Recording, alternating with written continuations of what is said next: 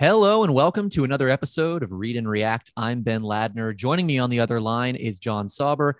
And joining me on the other line from Chicago, she covers the Bulls for the Chicago Tribune, is Julia Poe. How you doing, Julia?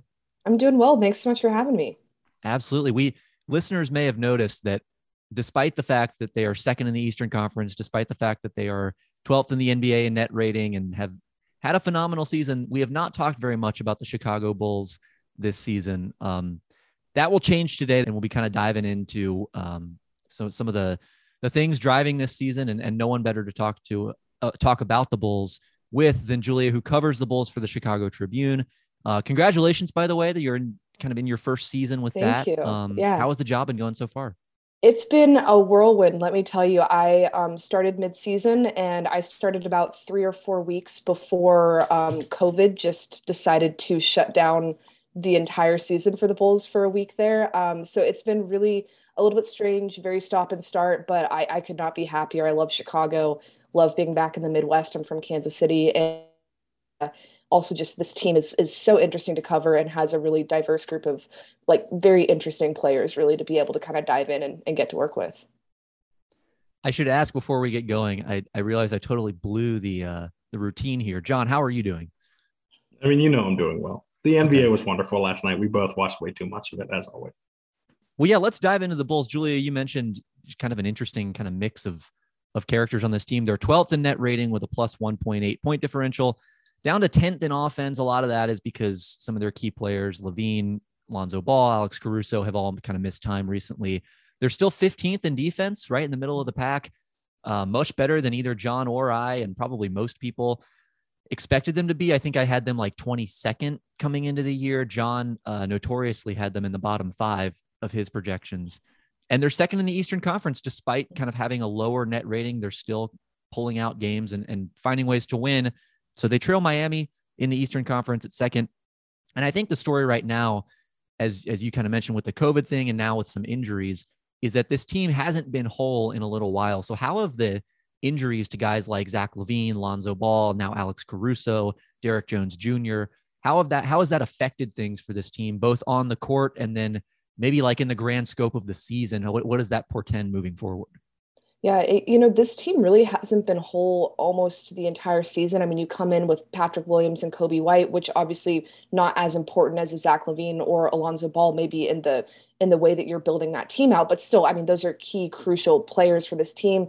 And it's been a lot of adaptation, but I really do think that those Lonzo Ball and Alex Caruso injuries, those are going to sting for a while. There's a lot of pressure on that defense to really be able to hold up to the caliber that it was at at the start of the season. And those are your two top defensive playmakers. Uh, they put so much pressure on the exterior perimeter and on the other side of the ball, they're also really good secondary ball handlers, which now that role is kind of having to be shunted off to Ayo Dosunmu, who is a, a rookie who's doing very well, but is not used to being in that level of a situation in the NBA. And then Coby White, who has been moving around and had a lot of different expectations. So it's it's really causing Billy Donovan to have to just kind of play around with this roster, figure out who can fit where and when. Um, but I think they're all just tired of waking up and having, you know, random injuries come in. Yeah. The, the freak one this week was Derrick Jones Jr. just fracturing his finger in a non-contact drill. It's just it's just crazy. It's just the amount of of uh, misfortune is is kind of wild right now. Yeah, and that's on top of the knee injury he suffered too against mm-hmm. the Nets. Yeah, he was just about to come back from that, and then yeah. just you know catches a ball wrong in practice. Boom, six to eight weeks. And Julia, you mentioned Caruso and Ball being their best perimeter defenders do you think that the way the Bulls have played defensively, do you think that sort of pretends to a team that can be good in the playoffs defensively? You know what I mean? Like the the idea that you you're sort of perimeter focused rather than rim protection focused. Do you think this portends to a team that can succeed in the playoffs, assuming Ball and Caruso can get back by then? Yeah, definitely. I think it's really interesting because the way the Bulls defense fits together is it's really deceptive because Ball and Caruso, they do a lot on the perimeter, but they're also helping off ball a lot. And they make Vucevic a better defender in the post and in the paint because of the way that they help off ball. Um, another big defensive loss recently that maybe wasn't talked about as much nationally, but definitely you could see that loss was Javonte Green. He does so much in terms of I mean he's taking often the best scorer on another team. He's taking that defensive assignment. And again, he also makes Vooch just such a better defender with what he can do off ball and just kind of the the grit and the physicality that he brings. So when there was that little bit where all three of those guys were injured, that's when you saw the defense really struggling the most, just because those three fit together in kind of a unique way to really just kind of terrorize not just the perimeter, but kind of the way that you can really move the ball through and around the paint. Uh, it, they, they're just really able to disrupt that a lot. And how do you think the the sort of chemistry of all of it works out? Right, like you have you have a much better feel for us, obviously, of the the sort of boots on the ground aspect of it with with this team. How does the chemistry of it sort of impact their ability to to be a good defense, and and how could the potential addition of you know you talk about Green potentially coming back later or, or Derrick Jones Jr. whenever he come back, but also Patrick Williams, who hasn't really played with this group at all. Mm-hmm. Uh, how do you think that is going to affect this team moving forward? I think just in general, chemistry has been one of the strengths of this team. You can just kind of, I mean, you guys know, you can tell when you watch a team and you can just see that they like playing together. Um, and the Bulls definitely have had that, especially in their stronger streaks this year. Um, but I think the big thing is just not having that consistency and you see that in these games, especially in the first or second quarter, where sometimes they just don't quite know where the other guy is going to be if they haven't, you know, if players, if, if, if a Zach LaVine, for instance, has not had a lot of time on the court with some of these other guys coming back from injury. So I think that's the main thing is can they build any form of consistency, especially heading into the postseason, and make sure that they actually have everyone on the same page and are, are being able to feel that out because guys like Lonzo Ball, who are that talented defensively, they don't really need too much chemistry. They can just make those plays happen. But for some of those other off-ball players, you, you really need them to to have that consistency consistency to be able to just perform at that level. I think. Yeah, Ball and Caruso to me were that combination was one of the more pleasant surprises, especially at the start of the season, and just how impactful they were on defense. And you know, the Bulls had a top ten, top five defense for a little while. It's it's their why I was so aggressively wrong let's just call it what it is. They're yeah, they're um, the reason that why I look like an idiot right now. but it's been really interesting because because like typically you don't see even like a Jrue Holiday, you know, some of these elite defensive guards aren't having that kind of team wide impact. Typically, you do need that that defensive centerpiece, that center who can protect the rim and be versatile, whatever. Giannis, Rudy Gobert, mm-hmm. Draymond Green, these kind of high end defensive anchors. But the Bulls don't really have that, and yet they've still been an average or better defense all season. And and in fact, they allow the most shots at the rim of any team in the league as a percentage of overall field goal attempts. And yet they're one of the best rim protecting teams by opponent field goal percentage in the league. So this is kind of the thing that I, I can't really figure out with the Bulls. How are they protecting the rim so well? So I guess number one, is it by design that they're giving up that many shots at the rim? Like, is that kind of part of the scheme? And number two, how are they holding op- opponents to such a low field goal percentage around the rim? Is is Vooch just a better defender than we thought? Is Derrick Jones Jr. and and Javonte Green are they having that kind of impact? What's behind some of that that rim protection? Yeah, no, that's that's such a good question. I think so. To your first question, I don't think it's by design, but I think it's one of those. I mean, any coach will say when you're formulating your defense, you know that you're just going to have to have a comp- compromises in some mm-hmm. areas. Like you can't have everything. And I think that the Bulls knew, especially when Patrick Williams went out, they knew they were going to be a smaller team this year. And so you can't come into games being like, okay, we're going to, we're just going to bully guys at the rim with Vooch. Like that's right. just, that's just not going to happen. So I think that the way that they've designed this defense, what they are always talking about is wanting it to be very fast paced, really high energy, and to make other teams take really bad shots. And I think that's what you see is that opponents' shot selections when that defense is on. Obviously, they've had some really tough defensive games down the stretch recently, but when that defense is on, players like Lonzo Ball, players like you know, um, like Alex Caruso, even like Ayo, some of those guys, they make opponents take worse shots. And so I think that that's what you see is that teams are getting to the rim more often, but often the shots that they're getting down there, they're doubled. You've got Caruso coming off of his man to put you into a really tight double, and he's just, you know, hands flying everywhere, smacking at the ball. And you're seeing good players taking less quality shots than you would like. And you can see when that defense is on, I mean, they're just frustrating other teams. Um, the, the real question is will opponents figure that out? and figure out those weaknesses, um, especially when you can just hammer them with size down low, especially when, you know, if Green's out, if Derrick Jones Jr. are out, I mean, you're kind of looking at just such a size differential that that is a weakness. So they're not they're not trying to do what they can't do. They know that they don't have the size necessarily to really make that work. So they're they're just kind of letting that compromise go. Yeah, and the trade-off is that they allow the fourth fewest threes in the league. Mm-hmm. So they're sort of, you know, they're they're able to take away the second most profitable area of the floor, if not exactly. the most profitable at the rim. Definitely, definitely, yeah, and I, I think it's been a good handoff for them so far this year. That's really a, a testament to Billy Donovan, just kind of what he's been able to build with with knowing the pieces that he has so far. Yeah, and I think one of the the most curious things about that, well, not all that curious, but their their best defensive lineup of lines with over 100 possessions is that group that has Patrick Williams in it. Uh, but I think that the commonality necessarily isn't Patrick Williams, but it's like guys like him, guys like Javonte Green, those sort of glue pieces you mentioned. Uh, do you think they're in a position that they get connected to Jerami Grant a lot? Uh, do you think they're in a position to where they, they could try to fill that fill that gap in the meantime, or even fill it with someone better than Patrick Williams. Everyone likes to do the Patrick Williams straight up for Jerami Grant. I right. like to do it myself personally. Uh, but uh, do you think that's a spot where they could try to potentially upgrade heading into the postseason?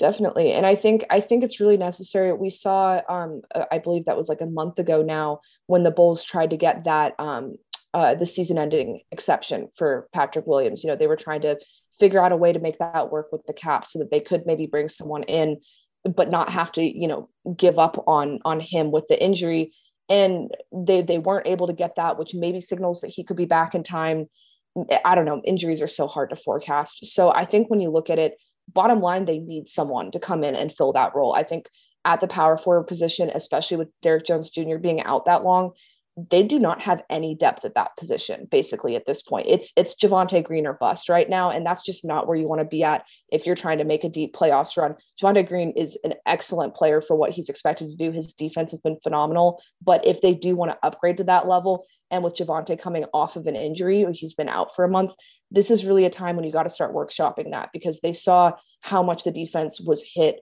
when he went down and they had basically no one else at the power forward position you're just sticking guys in there and kind of hoping and praying that you know Alex Caruso could play power forward for a night. I mean, that's not a situation you want to be in when you're in the playoffs.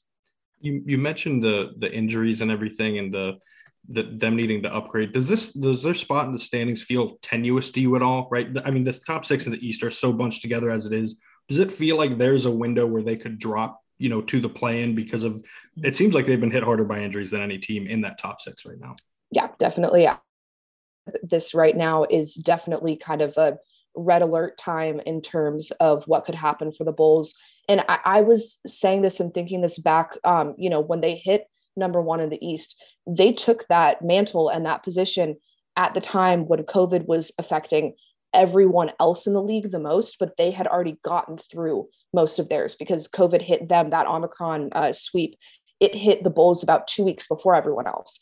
And then they rose up to number one when other guys are like putting, you know, G League players out on the court. And they still had some really, really good wins during that time. It's not like they're they were playing bad basketball at all, but it did feel very tenuous even when they hit that number one because just everyone in the league was really suffering at that time. So now with where the East is at and with all of these rescheduled games happening, them having to play all these back to backs and then having injuries on top of it, yeah, they're they're really in that position right now where I think getting back to back wins this week was crucial for them just to for the confidence feeling that they can kind of hold on to that spot. So let's shift now to the offensive side of the ball. This team has been really, really good offensively. And I think what what's elevated them maybe higher than we expected it has been their defense, but the offense I think still has been even better than I expected. And I was projecting, you know, sort of a top five to 10 sort of unit. They've fallen down to about 10th, but a lot of that, like we've talked about, is the injuries, guys out with COVID at full strength, this has been a top two, top three, top five level of offense. And I think a big reason for that is because of how well DeMar DeRozan and Zach LaVine have kind of meshed together. I wasn't, I think John, John and I were sort of in alignment on the DeRozan signing coming into the year. It wasn't necessarily that they can't play together. There's only one ball. It wasn't necessarily that, but more of like, can you optimize both of those guys at the same time more than like, is one of them just going to be useless? You know, um, so how and, and clearly I think they have figured out a way to optimize both DeRozan and LaVine. So how have they done that? What, what is allowing those two guys to thrive and have such good seasons playing next to each other? Yeah, definitely. I mean, first off, it's just what we were talking about earlier about the chemistry. I mean, you can tell when two guys really enjoy playing and working together, and they clearly do. Um, they clearly bought in from the start of the season um, and have just been able to really hone that. I think there's a few different things that work. When they're on the court, I think it really works that they do such different things. Like everyone knows DeMar obviously what he can do in the mid range. Like that's that's his sweet spot. You don't have to touch that. But the way that they're able to stretch the court with the two of them, because really when you've got one guy who's just automatic from mid range, and then you've got Zach who can is very strong from three point range and then can slash the way that he does, the rhythm that it creates and the ball movement that it creates it just really stretches defenses because they don't have an area that they can give up. They can't sag off the mid range with DeMar because if you give him an inch, he's just gonna, you know, just kill you. I, that, yeah. That's all he does from that position. Um, and then Zach, obviously, that's giving him more flexibility and more space. Also, Zach LaVine doesn't have to be the guy every single game this year. And I think that, you know, fans and viewers, you know, got so used to him having to just just pour himself out onto that court every single night for the Bulls. And he is bouncy and energetic. And just you can tell he's just feeling himself when, sure, there are games where he has to be the guy, but you also have DeMar being there as your backup and often as the guy in the fourth quarter. And that's just unlocking a lot, a lot for Zach there. Um, it also helps that they have these rotations where, you know, you can have DeMar kind of running the offense for a bit while Zach's on the bench and then vice versa. You can kind of rotate them in and out. That has been really good. And Billy Donovan's been working a lot on kind of optimizing those rotations so that they have player units that work really well around them. But it, at, at, bottom line, I think it's really just giving both of them the freedom to do what they want. And they're both having playing some of the best basketball I think they've ever played in the NBA now together.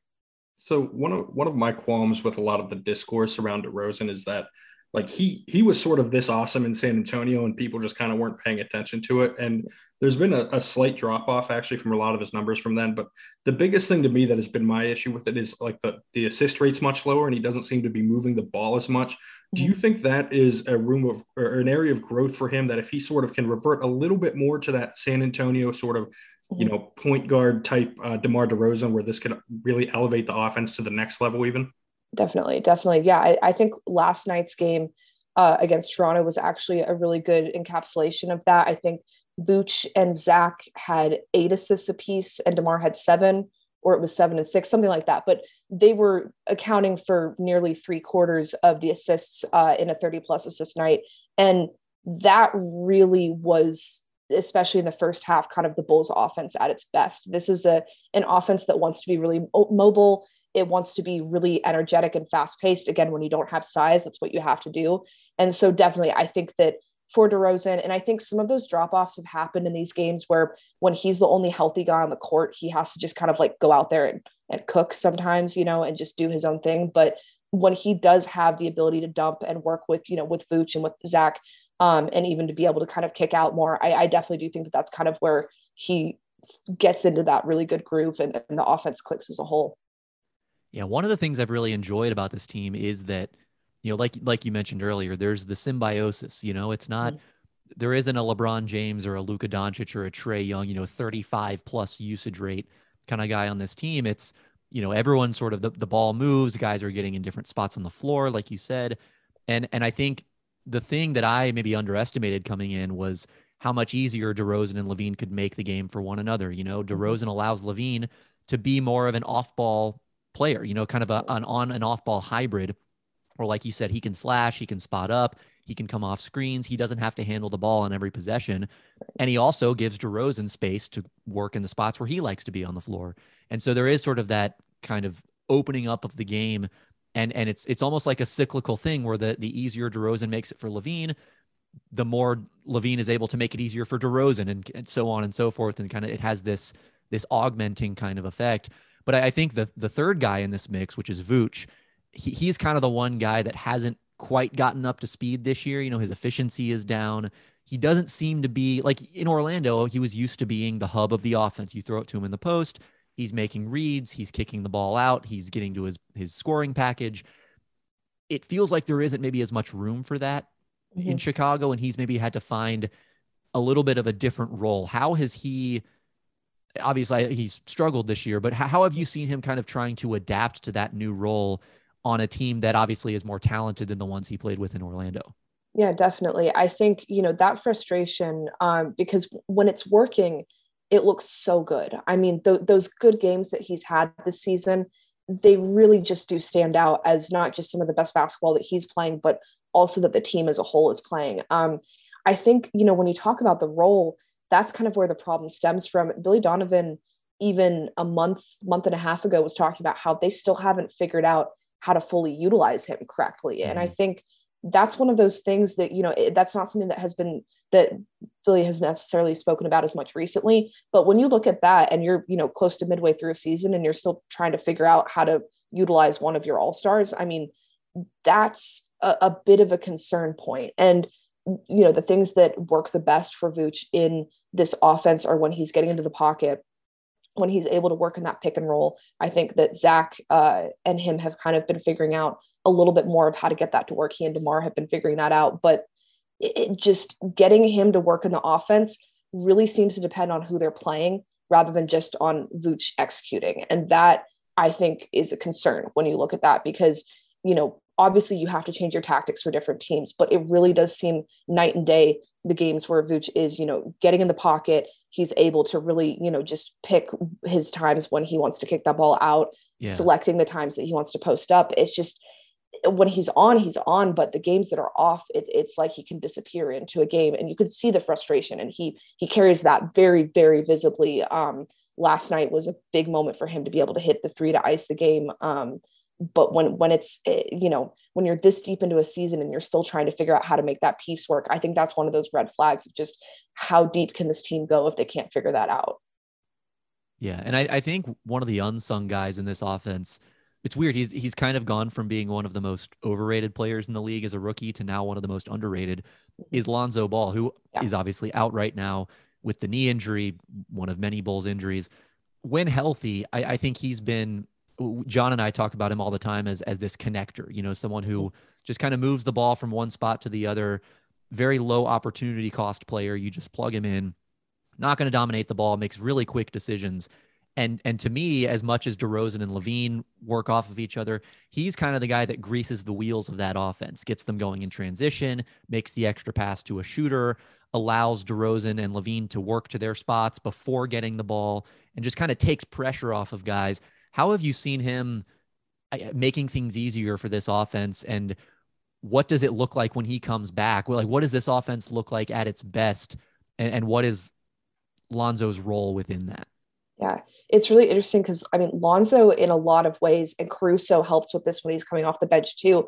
But he's a player that can set a pace for this team, and I think that that's something that the Bulls have really struggled with is just even just bringing the ball up and being able to set a fast pace. You can't have as high of energy when you don't have Lonzo Ball on the court and available for games. And so it starts with his defense because so often I think what makes him a lethal defender is that the moment that he does get that ball in his hands, he's looking up. And I mean, yeah. he will, there have been jokes about how he's coming for Justin Fields' job because he can just like QB throw that ball all the way down on a dime to a teammate under the, the opposite basket. So it starts there. And then from there, it's just the way that he attacks offenses opens up so much because he's forcing defenses to collapse. And the Bulls, like you said, because it's such a symbiotic offense, it's not really a team that you can collapse against. Like the moment that you have guys sagging off, someone else is going to be open and is going to be able to make a play the moment they get the ball into their hands. So he just brings more speed to this team. And this Bulls team, again, they don't have the size to play slow. They can't really slow the game down, get into a half court offense, and then kind of break you down from there. They just that's not really their style this year, and that's fine. You don't have to have that style to be a good team, but without Lonzo in there, it's just very visible how much that energy goes down. And it's not for lack of effort. It's just that the things that he's able to do, his vision, the way that he can really take advantage of, you know, just a back cut or seeing someone slip for a moment, he's going to get the ball there. Um, and that that's been a huge loss for them. And I, I really don't think a lot of, especially casual viewers, are really going to notice it until he comes back, and then all right. of a sudden this team's going to start popping again. Yeah, and it's not. I mean, you mentioned kind of the physical speed. Sorry, John, I'll let you go. I didn't mean to cut you off. Not just the physical speed of getting the ball up the court quickly, pushing. You know, he he's a fast player, but it's it's the speed of the decision making. It's mm-hmm. the ability to quickly recognize an advantage and do something with that more quickly than most players probably could, and that's really hard to guard when the, when you know because the defense is always kind of giving up these momentary windows and exactly. then trying to recover. But when you have a player who can just kind of pass through that window while it's mm-hmm. open before the defense can get back, like that decision making, especially as a, as a complementary player, is I think a really really valuable and underrated part of what makes him a, a valuable player. But John, sorry, I, you can go ahead. No, I, I was just curious, Julia. You mentioned you know Vooch and and you were talking about Vooch before, and and sort of their need to play with speed. He's kind of the antithesis to that, right? Like he's methodical, his decision making is a little slower, especially when he works out of the high post. Do you see a world where their best lineups, their closing lineups in playoff games, their most important moments in playoff series, don't include Vooch to sort of optimize the way they play defense, but also to allow them to just kind of run and go? Yeah, I I could definitely see scenarios where that would fit. I think it would really depend on the game. Um, but I don't I don't see this team doing that down the stretch purely honestly for what we saw last night with him being able to hit um, that you know that dagger to, to ice that game this is a young team when you take players like Vooch off the court and it I think is when you get into those situations you know if if Vooch isn't on the court you're looking at someone like you know a Coby White or an Ayo Dosunmu maybe being on the court instead and those are players who are still growing and still learning a lot but when you look at the the veteran experience that you want to have on a court, I still think they're going to go with Vooch. Um, you know, they're they're really trying to figure out how to get him to work in those areas, and maybe it's just a fit that's not going to work, but they they have definitely shown how much they're going to keep trying to push for that. Yeah, I think, yeah, and that's why that that Grant addition that I mentioned earlier, I yep. think would be so helpful for them. You know what I mean? You play him at the five then when you want to go slow, when you want to go fast, and I think Vooch has his matchups right. Like if they play the Sixers in the playoffs, like somebody's got to check Joel Embiid, and uh, yeah. Jerami Grant is not doing that. Uh, and even Vooch, you know, probably isn't doing that. But he's what about Alex Caruso?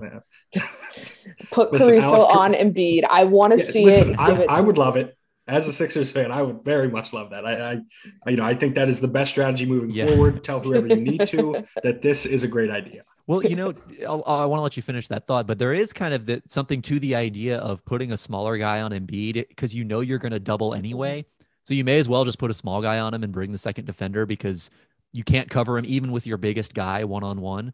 You know, so maybe there is something to the Caruso before, matchup with Embiid. Before this turns into a Sixers discussion, as this podcast always does, uh, he's just he can see over guys, and that is such a no, matchup yeah, advantage for right. him. You know what I mean? At this point, that like he would cook him so quickly. Yeah. But again, I don't want to turn this into another Sixers podcast as I am one to do.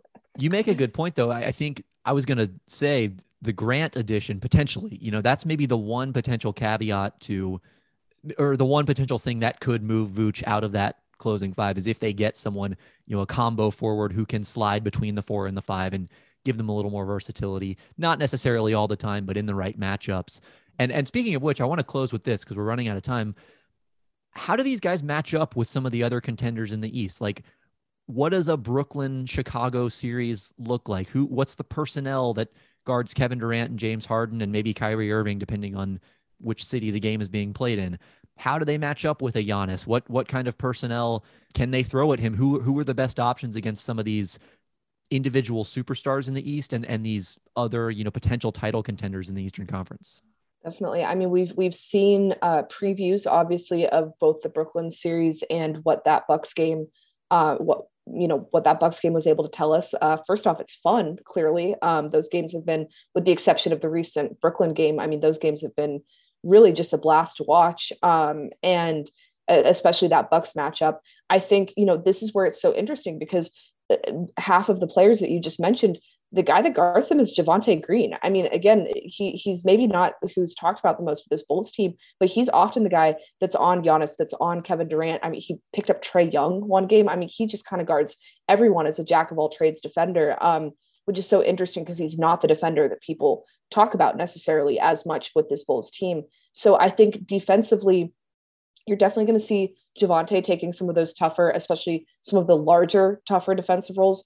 Vooch is often not matched up like for like with, you know, the other big man on the other team. Yeah. Um, and then the big questions from there come down to will Caruso and Ball be back in time, be healthy in time, and doing well to defend? Because you know, when you look at a game against Brooklyn, for instance, if you've got Ball and Caruso out there to kind of handle what Harden and what Irving can do, um, that's a very different ball game versus if one or neither of them is available. We obviously saw that with the last Brooklyn matchup. So I think, you know, I hate to keep harping on the injuries, but with this team, it really is a tale of two teams, depending on yeah. if they have their personnel and if they don't. And I think that's why the next six to eight weeks are just going to be waiting with bated breath for a lot of Bulls fans. So Milwaukee, Philly, Miami, and Brooklyn. Let's call those the other four. How dare you leave out the Cavs? You want me to put the Cavs in? Okay, let's How put the Cavs. How dare you? Let's put the Cavs in. So so Milwaukee, Cleveland, Philly, Brooklyn, and Miami. How would you order those teams if hmm. if you're the Bulls coaching staff? How would you order those teams in terms of your preference of who you'd rather see in a playoff series? From number one being, I think there we you have a pretty good chance of beating this team, to number five being, how the hell do we match up with these guys? Oh man. That's I realize i am putting you on the spot a little yeah, bit. Yeah, that is that is a, no, that is that is a tough par one. for the course with Ben. Yeah, that is that is a tough one. Um, I think after that Milwaukee game, they had a lot to feel confident about in terms of that matchup. Okay. I thought those teams matched up really well together. Um, so I think that that would be one of the more tangibly doable ones for the Bulls. Um, I think that there's a lot about Brooklyn that can really challenge this team. I mean, we saw that in the last time that they faced against each other. Um, so between them and Miami, those games have been very challenging for the Bulls. Uh, mm-hmm. Miami was very challenging for the Bulls even when they were at full strength. So I think that that is one that would be very challenging. Um, so I would put that one kind of lower in the list of ones they'd want to see okay. along with Philly because I do think the Embiid matchup is yeah. really difficult for this team. I, I, don't I don't know necessarily how they handle that. It's going to be a lot of doubles. Um, and Alex Caruso just you know fighting his little headband off uh, the entire time. Um, so I think you know I think those two will definitely be the hardest. Um, Miami was very challenging for them earlier in the season, uh, but those games are fun. So um, you know, it, will be interesting how they match up. And obviously, if things tra- change with the trade window, you know, it could could be a big switch up for the team. Um, could you know help them maybe handle some of those matchups a little yeah. better. John, what about you? Uh, I I think I'm with Julie on that. I think Brooklyn and, and Philly are sort of the nightmares because they just don't have the the sort of personnel. Uh, and and the Embiid question is one they don't have an answer to. Not many teams do, but I mean, Vooch is probably getting eaten alive, uh, unfortunately for him. Uh, I, I also think Milwaukee, Milwaukee's interesting because you can kind of get away with having Vooch on the court there, right? Like you can, you can sort of put him on Giannis and just help on him constantly, you know, and, and let him back off six feet, you know, have him stand at the free throw line, not go past it and contest when he shoots. Uh, but yeah, I, I Cleveland is I think Cleveland probably is a is a really bad matchup for Chicago. Worse than you would expect, I would say. Yeah, yeah. because of the size yeah, the size is just they don't they don't have answers for Allen. They don't have answers for Mobley. They don't have answers even for Markkanen because he's going to be able to shoot over everyone.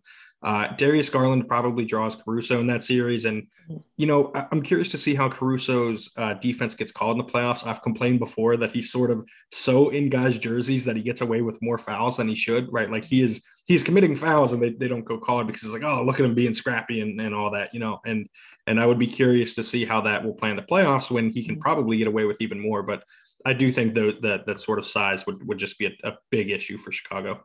Yeah, that's interesting. I, I, I sort of am a little on the opposite end of the spectrum from you guys. I kind of think I kind of like the way they match up with Brooklyn. I mean, as well as you can like the way anyone matches up with Brooklyn, just because you know Derrick Jones Jr. like could plausibly do a decent job on Kevin Durant. They've got the two defensive guards for Kyrie and Harden. They you can sort of draw the lines of how they match up, and you know Brooklyn's not going to kill them with their size on the interior or take advantage of Vooch or anything. So, like I, I could see that being somewhat of a favorable matchup for for Chicago. Before we close out here, just real quick, Caruso's absolutely fouling out in three of those games against Harden if, if they play Yeah. each other. No, he's probably the Kyrie matchup, I think. Um, well, in in three of the games. Well, yes, um, or Yes. or four. You never know. Uh, Yeah. Anyway, we will wait and see how all this shakes out. I think either way, the Bulls are are kind of squarely in that that championship hunt in the Eastern Conference. Maybe a rung or two below Milwaukee and Brooklyn. I frankly think pretty much everyone in the East is a rung below Milwaukee, but we'll wait and see. I, I think the Bulls certainly they've exceeded both mine and John's expectations, and looking forward to seeing how the rest of the season unfolds for them. Until then, Julia, thanks for joining us. This was an awesome conversation. I appreciate you making the time. Uh, tell the people where they can keep up with you. Yeah, so you can uh, read my work at the Chicago Tribune and you can follow me on Twitter at by Julia Poe. Hello, it is Ryan, and I was on a flight the other day playing one of my favorite social spin slot games on chumbacasino.com. I looked over the person sitting next to me, and you know what they were doing? They were also playing Chumba Casino. Coincidence? I think not. Everybody's loving having fun with it. Chumba Casino is home to hundreds of casino style games that you can play for free anytime, anywhere, even at 30,000 feet. So sign up now at chumbacasino.com to claim your free welcome bonus. That's chumbacasino.com and live the Chumba life. No purchase necessary. Group. Void prohibited by law. See terms and conditions. 18 plus. With Lucky Land slots, you can get lucky just about anywhere. Dearly beloved, we are gathered here today to. Has anyone seen the bride and groom? Sorry, sorry, we're here. We were getting lucky in the limo and we lost track of time. No, Lucky Land Casino, with cash prizes that add up quicker than a guest registry. In that case, I pronounce you lucky. Play for free at LuckyLandSlots.com. Daily bonuses are waiting. No purchase necessary. Void were prohibited by law. 18 plus. Terms and conditions apply. See website for details. All right. Thanks again to Julia for joining us. That was a really fun, insightful conversation on the Bulls, who, again, we haven't really talked about this year at all. So it was good to kind of catch up on them, albeit in, in their somewhat injured state right now, and kind of get a sense of what that team is and kind of what to expect. We didn't really get a chance to dive into that last topic because of time constraints and whatnot, but how would you put those teams in order in the Eastern Conference? Let's even include the Bulls and then maybe take a step back from that and, and look at how the Bulls match up with those other teams. But the Nets, the Cavs, the Bucks, the Sixers, the Heat, how how do you how would you put those teams one through five in terms of the One through six. one through six in in terms of how how much you like the matchup from the Bulls perspective? Oh, we're doing just. I thought we were doing ranking the six teams, and Oh, then well, we can go either way. yeah, let's let's rank the six teams and then do it for matchups for just the Bulls because I think Yeah. you know they're they're all separated by two and a half games, so it's like you know they could all end up in any number of orders, and the Hornets are only two games back of all of them, so it's not crazy that they catch them either. Um, are we saying for just the playoffs? Yeah, let's say in a playoff series, you know, if And we're we going into the assuming health? playoffs, who is the most likely to win the championship? And are we assuming health? Yeah, I mean, I yeah, assume health, unless a guy is just going to miss the whole. Like Patrick Williams, I'm probably not including him. Kyrie, we're only including half of him. You know, well, hold like- on. Where it depends. We might be including like 57% or 43%, depending on true. if they're home yeah, or away. Yeah, some amount of Kyrie. Yes. The I'm I'm not even going to go into that. Uh, but uh, I mean, the Bucks have to be one, and then I think you could make a reasonable case for the rest of the five teams, and that's where this gets tricky. I'll go Miami at two, just because I trust their defense to be really good in the playoffs. I trust that Jimmy Butler will create looks for himself and others in the playoffs. I think the Nets might be five. I think the Sixers Wow. are probably three. The Cavs at four. No, the Bulls at five. The Nets at six. Well, and, and and here, so hear me out on this. I guess I should probably explain this rationale. Among that group, the the Sixers have the the best player right now. I would say, like the guy playing the best right now. anyway. I think so Uh, too. and yeah, but they don't have the supporting cast the Heat do, uh, and and I think that is it is going to be a big issue. So I would rather have the Heat. Uh, the reasoning above the the Bulls is, is pretty simple. I think I think that defense is going to fall apart more in the playoffs. Like I think the rim pressure is going to be a much bigger issue once they get to the postseason. We we brought up Jerami Grant a lot with Julia, but I, I think that really is a move that they need. Even if it means giving up Pat Williams and something else, I think they should do it. Um, if they're because it seems clear they're going for it with this core, so they may as well go the rest of the way in. Um, and, and by the way, I think if you'd said when the season started, the Bulls are going to be in position to trade Patrick Williams for a win now player, we would have said don't do that because they're not going to be good enough for that win now player to move the needle. But I think that's changed now. I think the Bulls are good enough that if they get a Jerami Grant, they are squarely in the championship picture. Yeah. But I think that's also what they need to be squarely in the championship yeah. picture. And I, I agree. I would also trade Patrick Williams for Jerami Grant, to be clear. I think the top two teams in the East have a good shot of winning the title. I think three and four, with as crazy as it sounds, with the Sixers and Cavs, like I think also have a decent shot, maybe like a five percent chance for those two teams. Um, and as currently constituted, I don't know that the Nets or Bulls have much of a chance of winning the title. Uh, the Bulls have that upgrade available, right? Like they can go get Jim, Jerami Grant that I think really would elevate them to that level. Or if they got a player uh, sort of in line with that, you know, an Aaron Gordon type guy uh, to help protect the rim because otherwise team these teams are going to put pressure on the rim all day against them and get whatever they want. Um, but yeah, so the so the Cavs at four is a lot on like the defensive baseline that they bring and that they give you in the postseason. I think matters more than the offensive upside of both the Bulls and the Nets. Uh, and honestly, I'd rather have the Bulls over the Nets because I don't know about you, I just don't trust the Nets at all. Like I.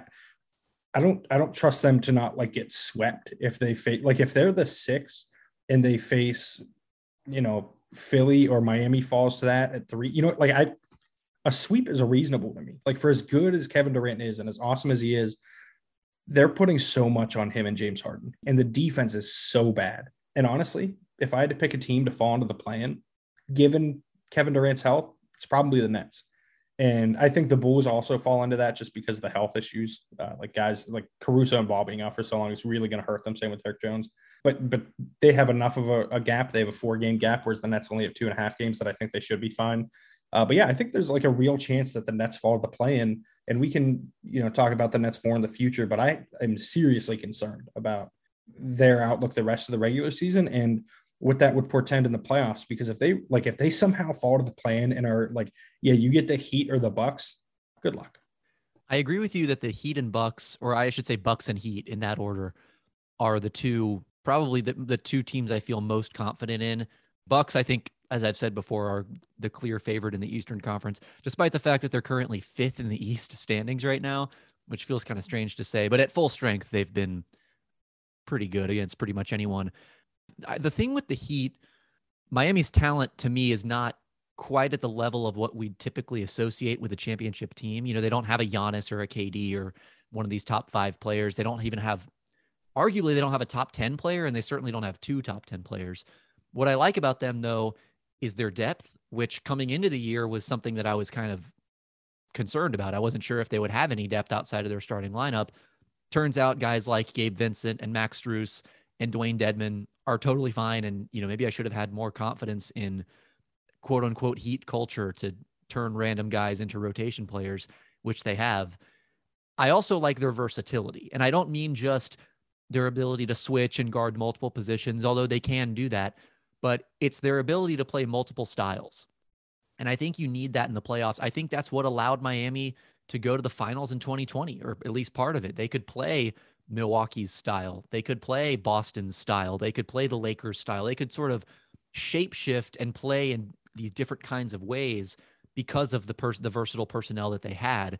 So I think whether you want to play a traditional defense, whether you want to play more of a switching defense, whether you want to go ISO heavy on offense, or whether you want to move the ball on offense, they can just they can play a lot of different styles. I think in a way that even the Bucks can't. But right, the Bucks are kind of a one style team, and that style is really good. But some of these other teams in the East, they sort of play the way they play, and I think the way Miami plays is that they can play any style. You know what I mean? So I, I like that about them. I think Cleveland is clearly at the bottom of this list. As much as I've enjoyed Just their regular season, really quickly before you go into Cleveland, yeah. could you imagine if Miami fell to the three seed and the Bucks were the six? because that's not like that's well within the realm of possibility. And do you yeah, can you imagine the, the, narrative shift that would happen if the Bucks got bounced in the first round by the Heat again? Oh my God, yeah. And granted, yeah, I think this glorious. is a different Heat team than the one that beat the Bucks, but when I think it's a different Bucks team too, so I think it would be really unfair yeah. But no, I, I think my, I mean, we haven't talked about them, you know, like the Bulls. We haven't talked about them much this season, but the Heat are currently the one seed in the Eastern Conference, and I think have the best net rating in the conference as well to me, the Cavs are at the bottom of this list. I just think, as much as I've enjoyed them in the regular season, I, I, they don't feel like a like a particularly strong playoff team to me. That said, against a team like the Bulls, I could see that being a competitive series because they could cause some problems with their size. Even for the well, I mean, they just they caused problems last night for the Bucks with their size, and Yeah. the Bucks are huge, and they No, they- I mean, they're gonna do that. They they Yeah. they ran the Bucks off the court, and that's what like. Listen, I, I understand your apprehension about the Cavs, second best net rating in the Eastern Conference right now. They're like, I think at some point we just have to acknowledge that like this is potentially the Suns team of last year, where it's like, yeah, but wait to the playoffs, wait to the playoffs, and then maybe they're just really good, and maybe Darius Garland's just really good, and maybe Jarrett Allen and Evan Mobley are just really good, and it all works really well together. Uh, I would I would push back on them being clearly the bottom team. I think it's I think they're in the second tier that includes them, the Bulls, and the uh, the Nets. But I, I do think like I would take them over those two teams at this point. yeah, I just think their offense It's is that gonna- defensive baseline. It is, but uh, I mean, I think there are things that, especially the Bucks and the Heat, could probably do to really stall out their offense. And they really only have one high level creator, and they don't have a particularly strong wing defender, which makes me skeptical. As much as I think they could wield some size advantages against the Bucks and, the, or I'm sorry, against the Bulls and the Nets, their lack of a true, like a really good wing defender could leave them vulnerable against the Bulls and Nets, who have really, really good wing scorers. I would love to see this team acquire Eric Gordon. I think he would be massive in that. But I actually disagree about the wing defender. I, I- think they have Evan Mobley to do that. Uh, and I think so. you you don't even suffer. That's that's the beauty of the Cavs, right? Like and how awesome they are. You don't suffer when you take Evan Mobley away from the rim because Jarrett Allen's there and you're fine. And then Lauri Markkanen becomes the weak side rim protector, who's not great, but has size and is smart as a defender. Like they are well equipped to, I think, defend all five teams. And that being said, I do think the Heat and Bucks, like you said, would cause problems, which is why I have those two teams the, the top two in the conference. Uh, but I think they, like I said, the the Nets would have issues with them. I think Mobley is kind of the perfect guy to guard Kevin Durant. Um, and you know, if you get someone like Gordon, then you have a, a sort of hardened checker, you know, not a stopper, obviously. But could you imagine if this team made a move for Jerami Grant and just went massive, like just Ooh, utterly enormous? Jerami Grant, Lauri Markkanen, Evan Mobley, and uh, Jarrett Allen, because functionally, defensively, you do have a two and a three, right? Like Mobley and yeah. and Grant can guard wings. Three elite rim protectors, two weak side, one one primary rim protector, and Jarrett Allen. Lauri Markkanen spacing the floor with Darius Garland is like your weak spot, but who cares if you've got like all of the length in the world behind him? I think that is like the ultimate proof of, and, and it, I don't know that it would ever happen or that it will ever happen, but I think that would be the ultimate proof of this was never about small ball. This was about getting five guys on the court that are skilled. Yeah, and like we said a couple episodes ago, I'm I'm really digging the return to to big ball, if we want to call it that. That's not as catchy of a name as small ball. I think speaking of big ball, Philly is really the interesting team of this mix because outside of their best player, this is not a very good basketball team right now. And yet, like you said, they might have the best player in the conference right now.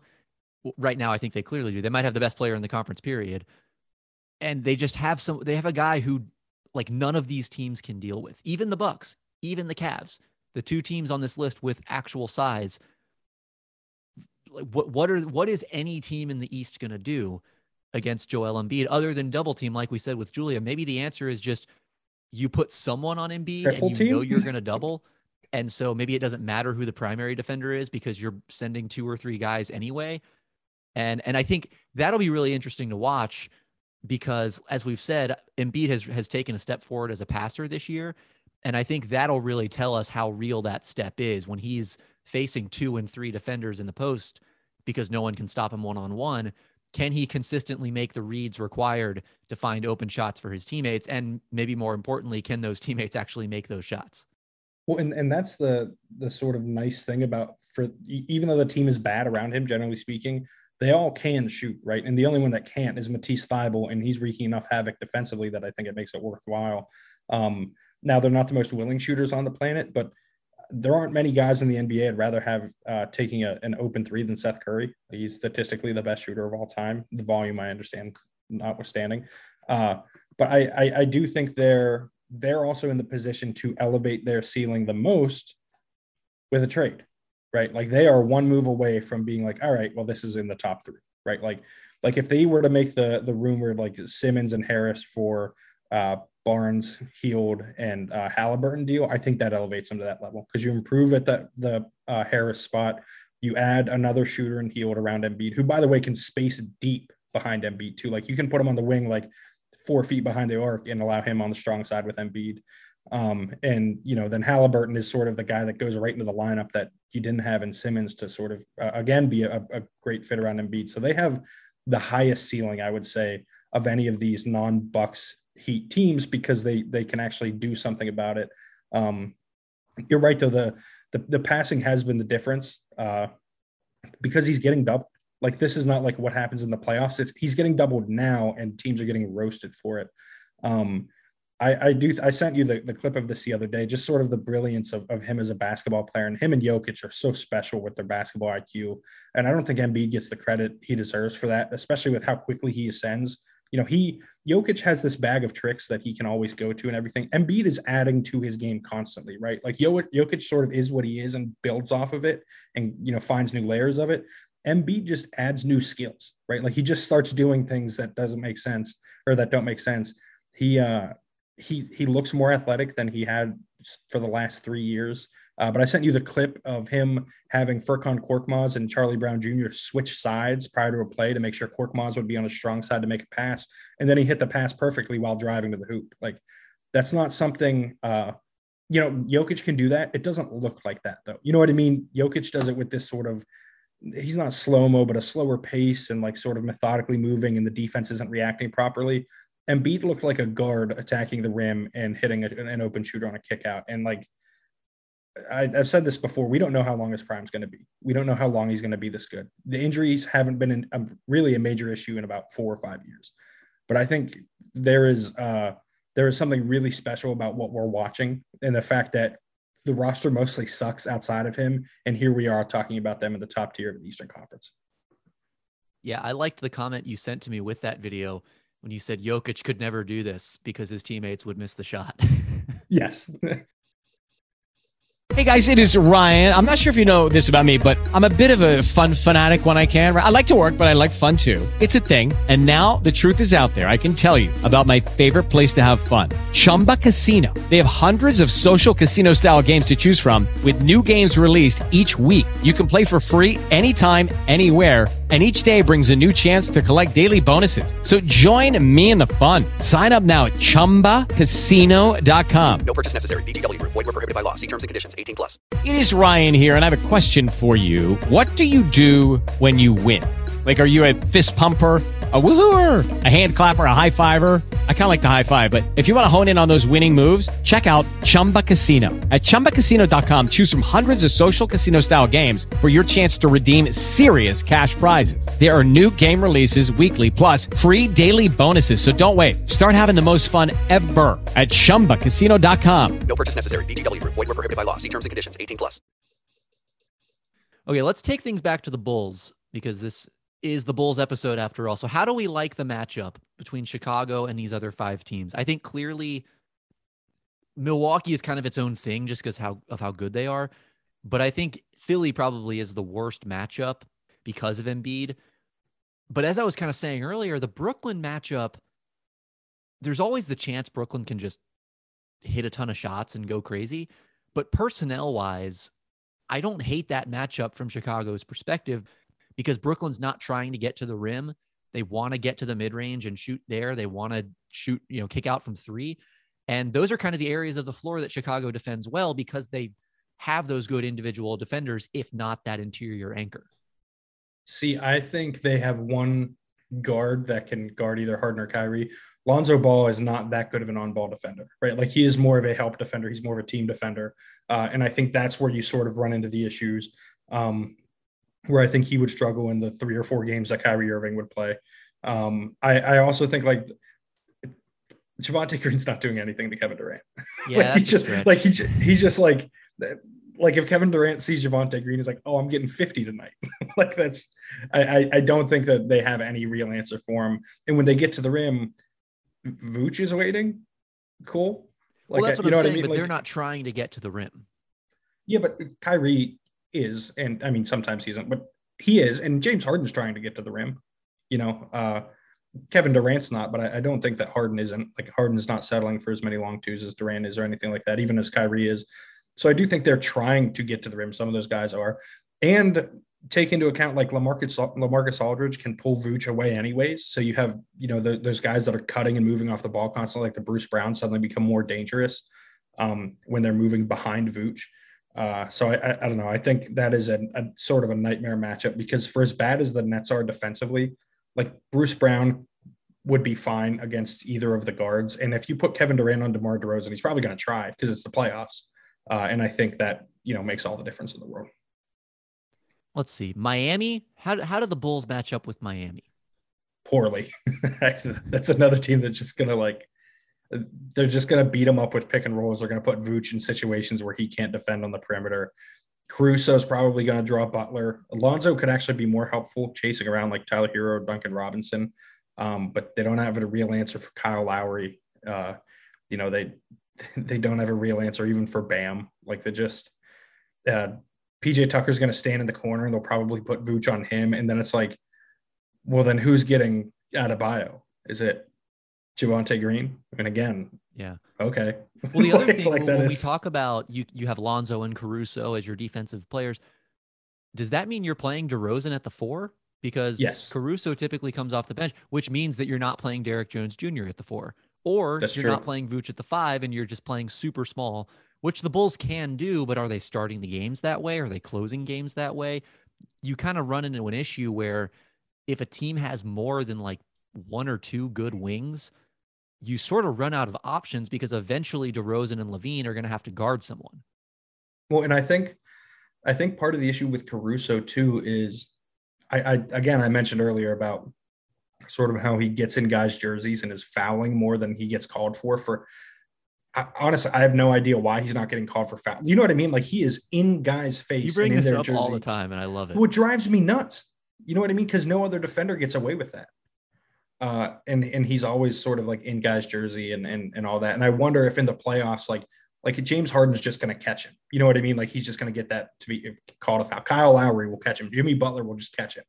And you know, I I think those guys are too good. And Caruso might be this, you know, uh, super energetic, great on and off ball defender in the regular season. And in the postseason, he might be a better energetic off ball defender and a little less on ball because he's gonna the the the level of, of player you're going to ask him to guard for like 36 to 38 minutes is just not a guy that he can hang with. Yeah.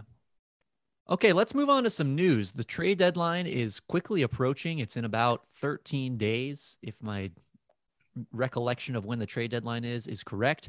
We had a report earlier this week. Well, there, there's been some rumbling over the last couple of weeks about James Harden and potentially not being super thrilled about the state of the Nets right now, which honestly, I can't really blame him for not being super thrilled about that, although he's part of the reason that the state of the Nets is what it is. Anyway. Oh, I disagree with that. Really? Yeah, I think he's definitely not as good as he was last year, but like I think almost the entirety of the reason is the the the roster construction around them and Kyrie not playing half the games. I think that's part of it. I also think part of like it I think James he's Harden not trying on defense and never running back in transition.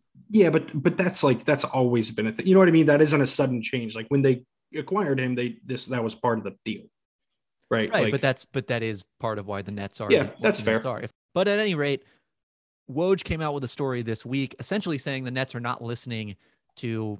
I think the word he used was overtures for James Harden on the trade market. He went on to say the Nets don't plan to engage any team, including the Sixers, that might try to pry Harden ahead of his pro- possible free agency this summer, sources said. Obviously, Harden will be a pending free agent. He did not sign an extension last offseason, which I thought was notable.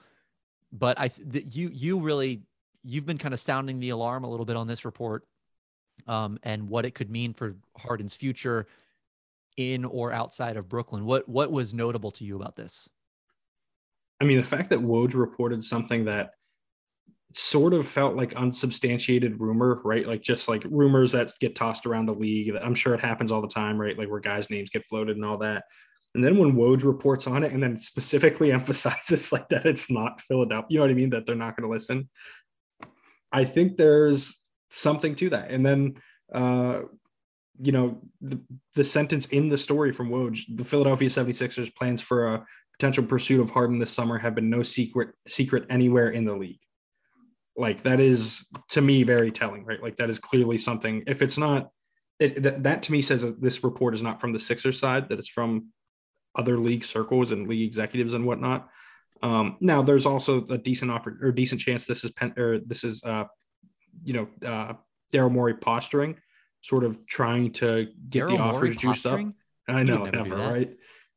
Uh, but the there's a chance he's doing that to get assets at the deadline. I also think there's a chance he's doing it to get assets at the deadline and then flip those assets for Harden uh, in a potential opt-in and trade, like with Chris Paul to the Rockets or Chris Paul to the uh, to the Clippers a few years ago.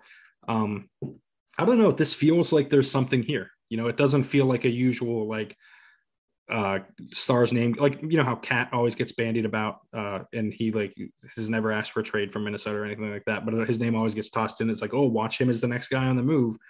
This feels like greater than that. Um it, it feels like every reporter has reported this on some level like the, there's some level of interest. And i do think that the the phrasing Woj used is obviously intentional, but also noteworthy. Uh, in that uh, he said it's a resolve. Them not listening to any trade overtures is a resolve rooted in Harden's repeated insistences to ownership and management that he is committed to staying and winning a championship with the franchise.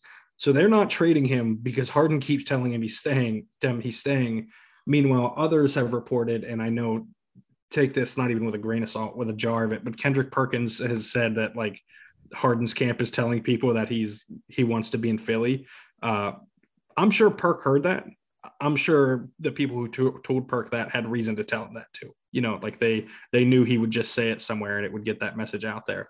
Um, but yeah, I think it is very noteworthy considering Harden didn't sign an extension in the preseason. Uh, that everyone knows about the Morey Harden relationship, uh, and that it feels like things, uh, even less so from like this the trading for him side, it feels like things are a mess in Brooklyn and messier than it is getting credit for, sort of in the national discourse, right? Like it's the discourse around the Nets right now is yeah they're not as good because Kyrie's not playing and KD's out, who everyone else perceives as like a top MVP candidate, even though you and I disagree on that. Um, Every you know, episode. every episode. Gotta get it in there. gotta gotta listen. If we don't say it, who's gonna? Um, but no, I, I think I think they are a bigger mess than has been heralded, and like I don't know, getting bounced in the first round, I think is kind of likely at this point. Wasn't expecting Kendrick Perkins' name to come up on this episode, but I'm glad it did. Um, shout Who out to it? Perk. You know, I, I should clarify and, and amend something I said earlier. Harden won't necessarily be a free agent this offseason. He can be a free agent this Yeah. offseason if he opts out of his $47.4 million player option. And I think that is a notable distinction because he might opt into that. Like, I'm not. I'm I not think if- convinced that I he's think if he going to opt in- out and hit the open market. I think if he opted in, he would be getting traded. I think it would be an opt-in and trade because if not, then he can just opt out and they're giving him the max. Well, that's what I was going to ask you, though. They're giving him the max. I don't even think it's worth the discussion. Okay. Yes, yes, not Would even worth. you give discussion. Harden the max? I mean, I've told, I've said before that any like top fifteen player, I would. So yes. Okay. And, and now, are you paying for it in ages 36 or 37? Maybe. But I also think is like his game doesn't age that badly because he he was already never that athletic, and he's already like not that athletic right now, and he's still a top 15, top 12, whatever he is, player in the league. And so, like, what is there to get worse? He's a known like, yeah, he likes to to party and everything like that, but he's like a worker and like a guy that really like it eats it's been reported a lot that it like eats away at him when when he doesn't get to play like when he's hurt and can't play so i'm not as concerned about his aging as some others would be he could like without the defense age into like an offensive chris paul you know what i mean like pretty easily with the level of passer that he is with the level of shooter that he is with his ability to create separation with things oth- like with his craft basically he is Yeah. a he's sort of always been a crafty veteran even when he was like 23 24 years old Yeah, I'm a little more concerned. I, I think what we saw at the start of this season, he's clearly moved past that for this season, but an age 36 Harden might look something like that. And that is not nearly a max level player. And so, like you said, you're sort of you're but that's that's the the fourth year of that's the last year of the contract. I think if you're yeah, if you're taking that hit in the last well the Nets the 37 would be the last year. Uh, but like if you're taking the hit in the at age 36 like okay because you're still probably getting an elite player 32 30 or 33 34 and 35. Yeah. I, I think I probably would feel comfortable doing that, but I would have a little bit of trepidation, and and maybe that is ultimately what I, I mean. I don't think the Nets would would bluff about that. I think they just give him the max because well, a Joe Tsai seems pretty willing to spend Yeah, he does not care. pretty much any roster, and and b you know you don't want to piss off your second best player by not giving him the contract he wants when he's arguably worth it. He he also like you could convince me that he's their best player. You know what I mean? Like I, I don't or, or most important player, I would say, because we've talked about like how good KD is at like bridging the gap between Harden and Kyrie. Well, there's no gap to bridge if Harden's not there. Like he is, he is the one driving offense for his teammates more so than Kevin Durant. Like he is the one creating looks for others and getting them himself. Um, I don't know. He's he's really good still. He's like he's not a top seven player anymore, no, but like it's not that far of a drop off from like seven to twelve, considering all he's going to be asked for the rest of his career is to be the second best player on a really good team. I didn't bring this up during our awards podcast because we were an hour in and talking about the fifth place on the MVP ballot. But James Harden does have a higher usage rate, a higher assist rate, and similar true shooting to Kevin Durant. So you could make a statistical case. It's not a comprehensive statistical case, but you could make a statistical case that he is the most important player. I don't think that's the case, but uh, like you could you could squint your eyes and kind of see that.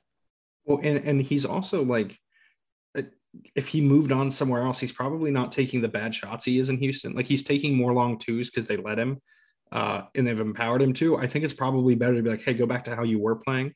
Oh, That I disagree. said- I think it's good that he's taking those shots. Oh, I don't. I would rather see him try to get to the rim. I, honestly, I think he he could draw just as many fouls as he used to. He's down a little bit from that, but his true is, he- shooting percentage has dropped to 58 point. It's dropped below 60% for the first time since 2016 this season. Yeah. And he's only shooting 42% from the floor, but is shooting 58.4% true shooting, which I mean, that's just how awesome of a scorer Right. he is. But the thing is, he he's not as good at the rim anymore. He's not. He doesn't get the same extension. He doesn't get the same explosion. I think th- I think the rim stuff or the rim finishing is less about finishing at the rim and more about getting to the free throw line. that's part of it. That's and that's why his true shooting is lower this year. But I also think just watching him, he leaves a lot of layups short. You know, he he doesn't get at like especially exploding off of one leg off off the drive. Like do. You know, he used to be so good at, at wrong footing rim protectors. You know, going left foot, left hand layup. Those shots, he's not getting the same kind of elevation or extension to the rim anymore. And I think because of that, you know, we I, I've already and, and many other people have already kind of criticized him for not being versatile, not being um, ha- not having a ton of counters in the playoffs. So I actually kind of think that the mid-range jump shot could be a necessary counter if he's not able to get to the rim as well anymore. Having something that he can kind of lean on when he can't get to his three-point shot could actually be beneficial. Well, and I will add to the turnover rate sky high this year. It's almost twenty percent. Um, I I With wonder that, high like, usage rate too. So that's a lot Yeah. of turnovers. He, I, well, I mean, 28 and a half percent. It's not, he's had higher. Right. Well, no, like, but I'm saying not- like it's not Draymond Green having a 15% usage and Yeah, a yeah, yeah. 25% turnover rate. uh, I just like watching them. He seems, I mean, he doesn't seem like Houston James Harden at the end, but he does seem less, I don't know, less interested, right? And, and playing for the Nets, like, or in playing basketball. And that does, like, again, for a guy who supposedly is uh, a really, uh, you know, really dedicated to playing as much as he can, like, I think that's notable too. And that's when we also started to notice the downturn in Houston, right? Like it's when he started losing interest. Um, but yeah, the fact that, you know, we're two weeks before the deadline and Woj is reporting on it, to me, there's not nothing there. And the fact that it's not a, an unequivocal denial, I think means there's something there. And I'll be curious to see how this plays out. I think ultimately it probably ends with him, you know, leaving in the offseason uh, and a Simmons trade getting made in some other sh- uh, shape or fashion in the regular season and using those assets to get him. But, you know, I, I mean, boy, if, if he leaves, like what a disaster that this era of Nets basketball will have been. Like just a, a complete disaster. And so much of it falls at the feet of Kyrie Irving. So much of it. it all comes back. It all circles back to Kyrie Irving. Well, no, it, it all flats back. Uh, Yes, yes. It all. How how would it come back in a flat setting? Which is just a It teleporting kind of situation. You get to It's the like end. and boomerang. just- uh, It, it all boomerangs It back. all boomerangs back. well, speaking of uh, shooting guards who are not as efficient as they once were, let's check in on Klay Thompson because I, I- this is something I want to kind of do periodically as the season goes on. He's only played seven games so far. He missed a couple recently with I, I think a minor hyperextension in his It knee. was, it was knee soreness, which is, by the way, that's concerning. Yeah, uh, well, Like- I'm surprised they let him play against the Mavericks with knee soreness after he's coming. Although he he is a little while out from the ACL, but still, any injury to Klay Thompson, I'm sitting him until he feels 100. percent Like that's not something I want to mess around with. At any rate, I think it, it's good to kind of check in on his progress throughout the season. As we've been saying, he's not going to hit the ground running. He hasn't hit the ground running. He's not going to be primed Klay Thompson right away. There's going to take a little bit of a ramp up. So last we checked in, he'd played two games. We both agreed he was shooting too much. We both agreed that he wasn't making enough shots. Um, his stats have gotten slightly better since then. He's shooting 33% from three, which is down, but it feels like he's getting a little bit more acclimated, a little bit more comfortable in the Warriors offense. Uh, what what have your impressions of Klay been over his last five or six games? I don't know. I'm pretty worried. Like he, the the movement is just not there. Like he just he just doesn't move nearly as well. And I know it's only been what three weeks, but like he's been playing basketball full go for over a month now. I don't know, man. I just don't know that he's ever going to move like he did before, and that's such a crucial part of his game. And like you said, that like stop shooting so many twos. Just stop it. What is he doing? Why is he trying to create so much for himself? And I know Draymond's been out for this stretch, and like that's obviously had a massive impact. But to me, he just does not look like himself. Like he, that you're right. The shots have fallen more. There was also an 0 of 7 game against Indiana from three that they lost because he couldn't miss or he couldn't hit shots. The Warriors have looked right essentially once, I would say, since he got back. Uh, that that Cavs game notwithstanding, I think that was a really strange game because Cleveland couldn't hit any open shots. Yeah. like they, they and that was the first open and- game back, and there was Yeah. excitement. And yeah, yeah. Uh, but like the, they've looked good for one game back, and that was the most recent one against the Mavs. But even then, like he wasn't moving all that well. He was admittedly playing the the role that he's frankly should be playing more so in that game. But I still have concerns that like that's that's the one off in this scenario because we saw six games before that where he played and he did not look like a guy who contributes to winning basketball. Frankly, he looked like a guy who takes a ton of shots, doesn't make nearly enough of them, and doesn't defend all that well. Well, that Mavs game, that's that's why I wanted to bring this up, is because I thought that was the best game that he's played since he came back. That was clearly and it wasn't it wasn't even close. Like yeah, how he- much he better. comfortable in the offense. He was moving the ball. He wasn't forcing shots. They changed up his rotation pattern a little bit, which I thought was interesting. But that game, he had six assists, which is not far off from his career high, if I'm remembering correctly. But more than that, it was just the way he was moving the ball, the way he was not forcing shots. There were so many times where he'd put the ball on the floor and I'd think, oh, here we go. He's going to force some, you know, contested 15 footer that's going to hit the front rim. And he would kind of probe through the lane, dribble it back out, maybe dump it off to a roll man, maybe kick it out to Jordan Poole or whoever it was. And he really looked like he was playing within the flow of the offense. And I wonder if that's him turning the corner or if this is just kind of like you said, a one off where he's going to revert back to old Klay. I hope it's the former. Obviously, I think the Warriors offense, if he's playing like that and Draymond is healthy and Steph can hit a shot, like that's a really hard offense to guard. And we are still seeing, you know, there was a play in that that Warriors game where Klay comes off a screen, he draws two defenders. The guy who set the screen, I can't remember who it was, gets a wide open layup, dives to the rim, gets a wide open layup. That stuff is still happening, even though, like I said, he is shooting 33% from three. I'm not concerned about the three point shot. Like that's going to come. I think at worst, he'll be like a 37% three point shooter with a ton of gravity. It's more, you know, forcing shots. What, what kind of shot selection is he taking? Does he have the burst off the dribble? Can he defend? We saw him defend Luka Doncic a little bit. Why did I say Luka Doncic like that? That was I hated that so much. yeah, that was weird. Keep this in the pod. I was gonna say continue. Luka, but then I decided to say Doncic as well. But I'd already anyway. Yeah. He defended the Ugh, Mavs point forward a couple of times on a few possessions, and he looked all right. I mean, no one is really going to shut down Luka, but he looked okay. Um, I thought his defensive Still bad off the ball though. That's the thing. And that, that was my concern coming in is if he can't be the on ball guy, he's already not a good off ball defender. And so can he, can he work on that to kind of balance out the drop off that is going to come on the ball? I thought he, he's at times he's looked okay as a part of the off ball defense. The Warriors have a really, just a really competent, professional, locked in defensive system. So even if he's not 100% clued into that, there's enough around him that I think is going to cover up for some of his mistakes. But um, yeah, I mean, in the aggregate, I think still a negative player, not a guy that you want playing at the end of playoff games. But that Mavs game was encouraging, and I think a step forward in the right direction toward him eventually becoming a more viable part of the rotation.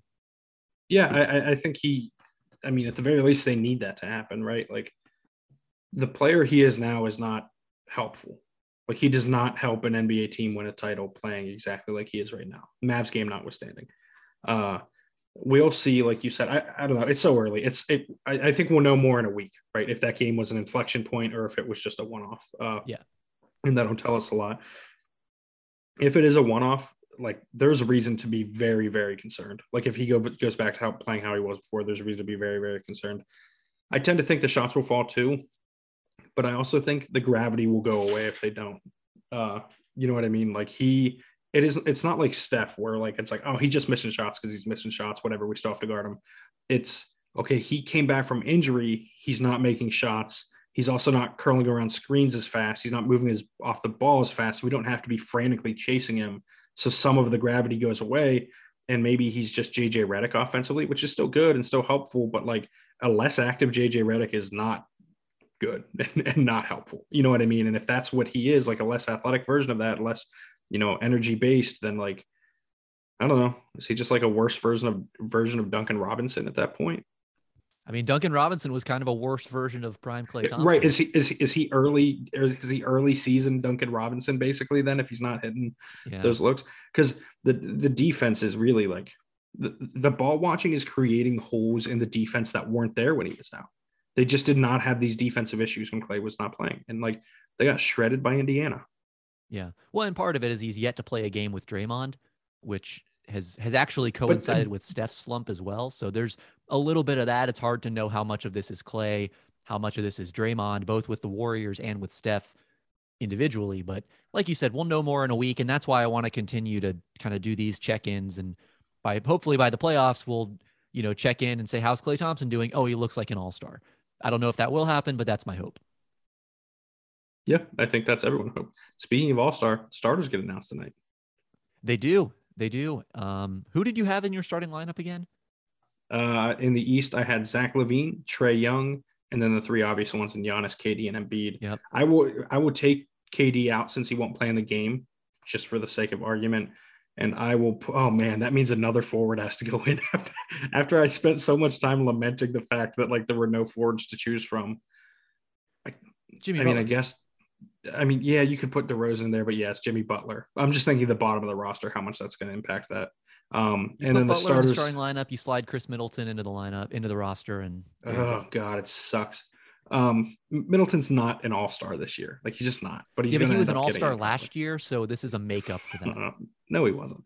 Um, the history books will tell you. No, he wasn't. The history um, books. I won't comment on the history books. but in the West, uh, I had Ja Morant, Steph Curry, Nikola Jokic, Rudy Gobert, LeBron James. Who's the guy that, if he's if he's announced as a starter, you'll be the most upset about? Oh man. Most upset about. Who has like a realistic chance of being a starter? I mm, I think probably DeRozan. Although I won't be that upset.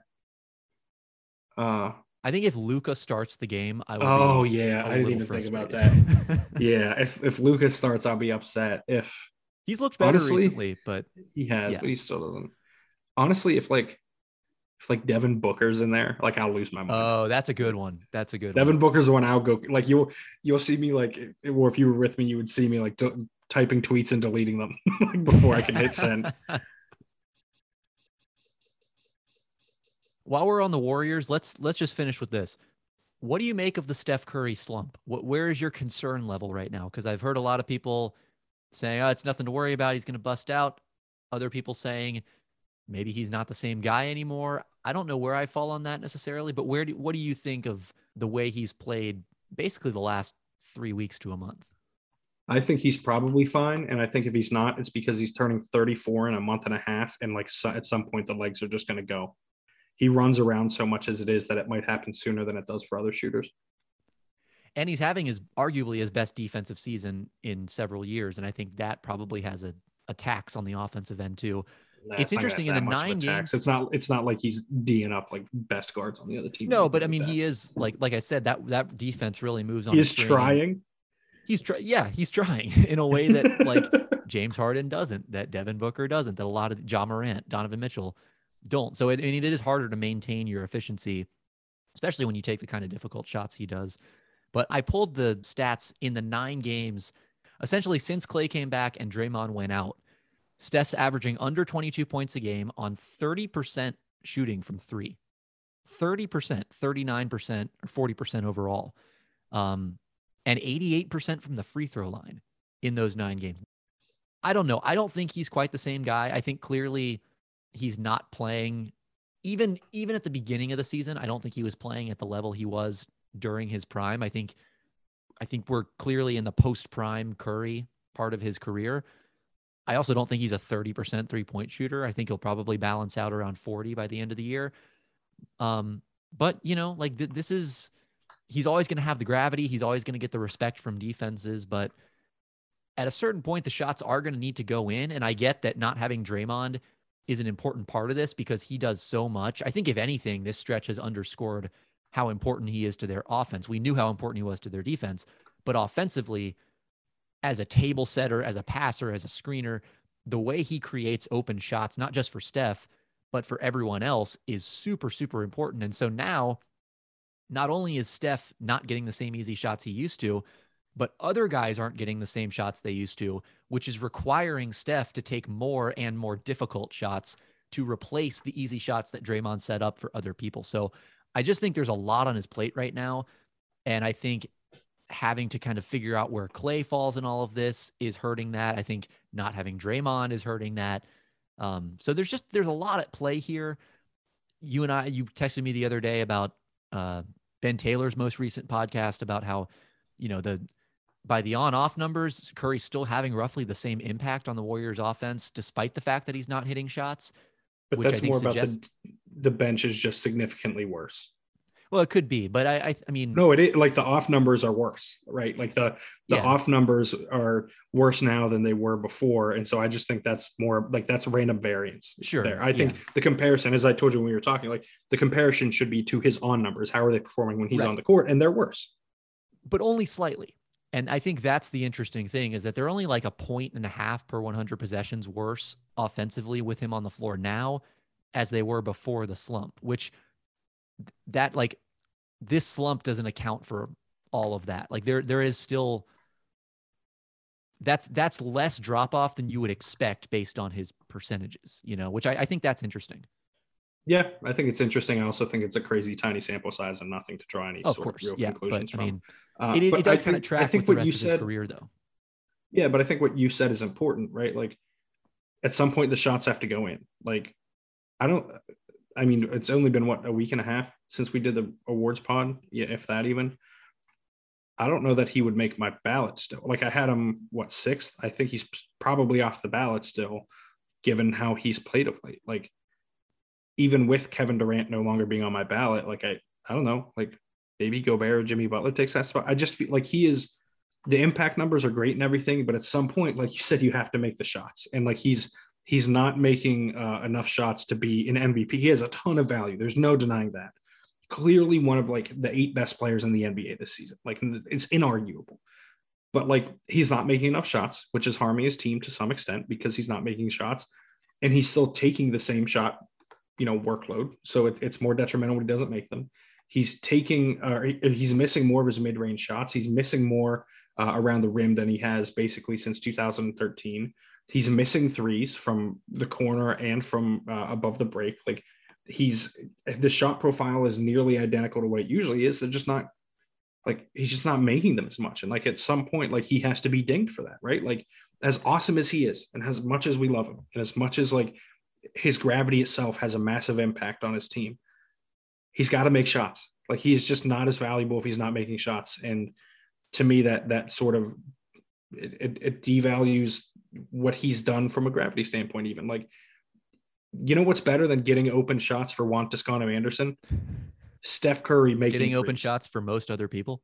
Yes. Well, but that's my point, right? Like you would rather have Steph Curry taking and making those Yeah. shots than Jordan Poole, than than Otto Porter, than Andrew Wiggins. Like for as, as great as the gravity is, he's still the guy you want taking and making those shots. So I I mean, I'm sure your mind hasn't changed about the MVP thing, but I, I think like and if he especially if he continues playing like this, if he continues not making shots, like he's not even a, a like he's not even in the others considered category at that point. Like at some point you have to do it. Like you you th- you can't be an MVP just because other teams in the league are scared that you might be the player that you're no longer are.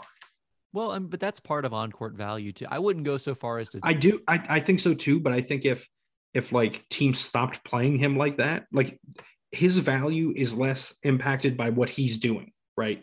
The credit for his value is being given to the way teams are scheming for him rather than things he's actually doing. that's actually why I think I would probably still have him in the conversation for being on the ballot is because his impact does go so far beyond just his scoring and his own efficiency. It's the So- impact that it has on everything else, the ripple effect. So if if they stop playing him like that and he keeps making this number of shots, is he less valuable? Yeah. But no But one's going to stop playing him like that. I don't know. Eventually they will. I mean, do you want to be the team that starts letting Steph Curry take open threes? It's one game in the regular season.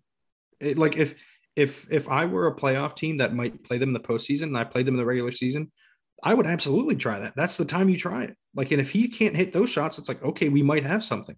Then you try it in game one of the postseason. If it works again, great. If it doesn't, you can revert back to how you played him before. But like, I think that is sort of the like it, everyone acts as if it's so crazy to try such a thing. It's the regular season. You're making the playoffs.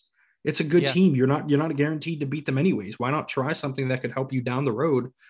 You know, the Heat do it all the time, right? Like they were the first team to play a zone against the Sixers, and when when Yeah. Simmons and Embiid were on the court together, and it proved that they could do something, but they had to try it in the regular season first. You need to you need to sort of use this time to find those scenarios or to find those uh, situations and those schemes that that can work out for you in the postseason. But uh, Well, so you're the saying issue with that though is you would need like a five to ten game sample size of teams doing that, and the- like But if you're a player, that's like, what happened though. If you remember that, like if the once the Heat did it, other teams started zoning up the Sixers too. I remember the Mavs did it like two games later. The Yeah. Blazers did it too. So like once you do it, other teams will be like, "Oh, that's a good idea. Let's try and see if we can do it too." And Right. then it, it snowballs. Well, but a, a key difference there is that playing zone or you know trying a different scheme and forcing worse shots is a different thing from trying a different scheme, allowing better shots, and those shots just not going in. You know, like you Well, could the- chalk no, that up to yeah, but I don't variance think- more easily than you could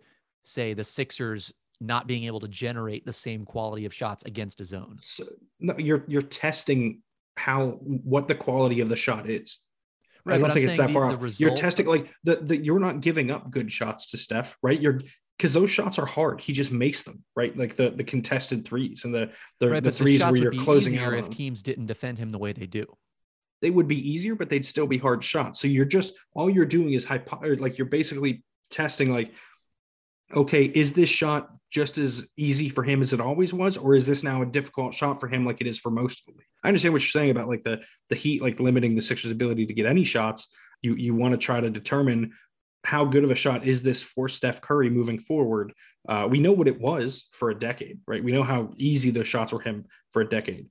We've seen what 30 games that maybe they aren't as good as shots for him anymore. Maybe he shouldn't be taking them. So maybe him taking them is better for your defense than you know giving up the gravity assist and a wide open Jordan Poole for three. Yeah. you know, like Well, no, no, yeah, I see what you're saying. I'm just, I think, well, two things. One, by devoting less attention to him and playing him differently, you are increasing the shot quality, and and increasing Steph Curry's shot quality is always kind of a dangerous thing. And there's always the chance that it was always. I think the reason why he's slumping is because he's taking such difficult shots. And if he were able to take easier shots, maybe he wouldn't be slumping. The other thing is, like you're saying, I, I think it would be interesting to try to test, you know, this theory that you're hypothesizing.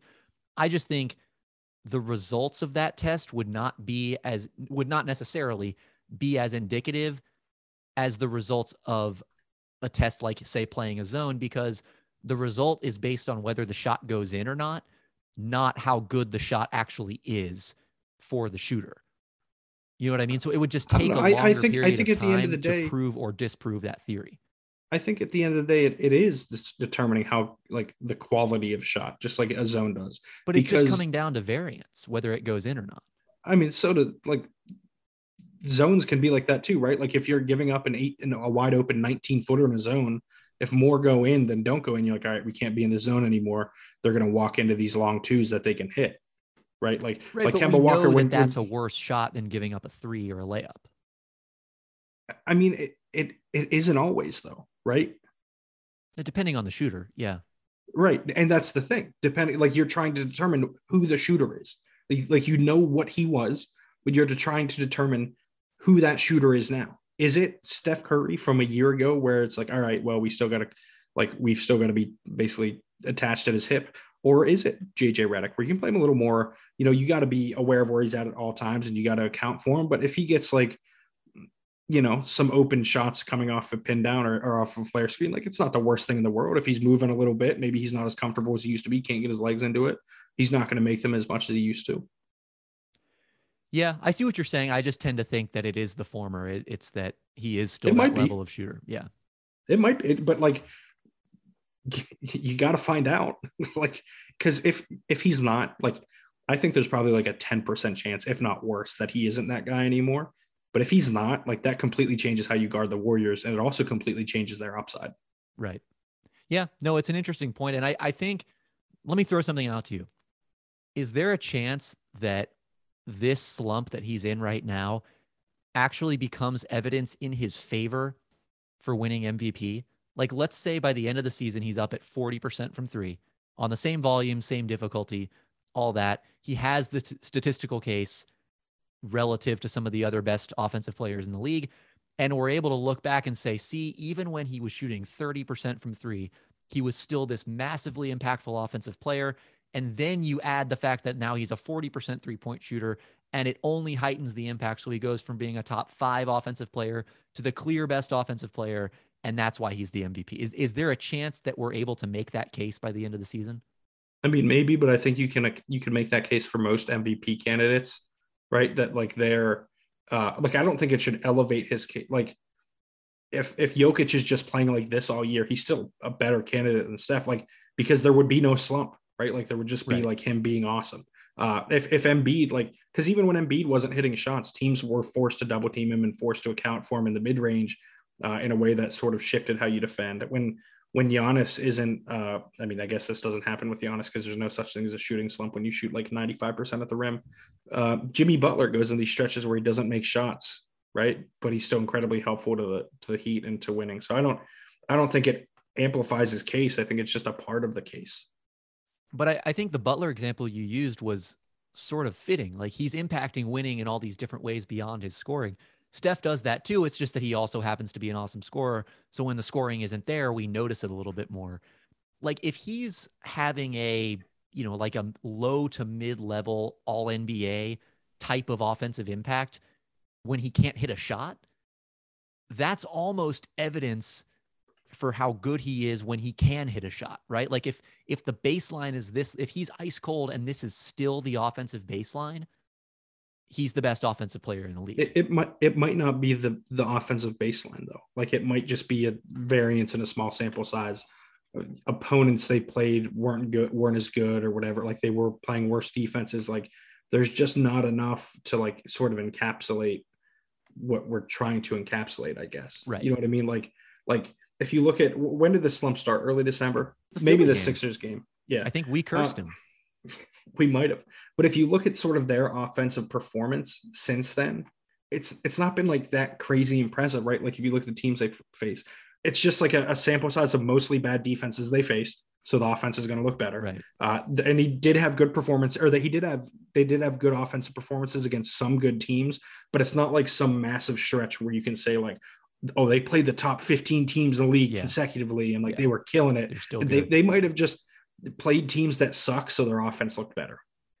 Yeah, that's well put. I think clearly we're we're going to have to wait a little while for things to even out with Steph before we can say definitively how good or bad, you know, where he stands in the league hierarchy. For now, I think that's a good place to leave it. Thanks to anyone who's stuck with us through the end of this episode. We appreciate that. You can leave us a rating and review of Thanks again to. Julia for what it's worth. Excellent guest. Yeah, our what is our third guest in in the history of so. podcast? Yeah. Third guest in the history of the pod. So we're three for three. All our guests have been awesome. We're, we're like Tobias Harris from three when he's shooting well. And That's that right. we aren't we aren't gonna shoot that much more because we're scared we'll miss. We're going to make them all, but we're not going to take that many. Yes. Thank you to Julia. Please follow her work. She does a great job covering the Bulls for the Chicago Tribune. I learn more about the Bulls every single time I read her. Follow her on Twitter as well. I think it's by Julia Poe is the, the handle there. You can leave a rating and review of this podcast on the player of your choosing. Um, we appreciate those. It, it really helps boost the show. You can also send us an email at read and react podcast at gmail.com. Read and react podcast at gmail.com. That's the best place to direct all of your thoughts, questions, concerns about the show. If you have a question about the NBA or about really anything related to Read and React, you can send it there and we'll try to answer it on or off the air. Otherwise, make sure to follow John covering Penn State athletics for the Centre Daily Times. Follow me covering the NBA for the Step Back. My Western Conference All Star ballot came out today. So if you want to uh, circle back and get another dose of that, Excellent choice going to DeJounte Murray over Devin Booker. I what did. a I- I- decision by you. I was actually just reading I, that. I went with DeJounte. I I think feel his like I, sh- is I feel like you should have uh, you should have tagged me in the story. Like just I probably should have, hyperlinked yeah. hy- hyperlinked my Twitter account. Yeah, that people was a that was an oversight. Other than that, everyone, thanks for listening. Stay safe, take care of each other, and John, I will talk to you later. Talk to you soon.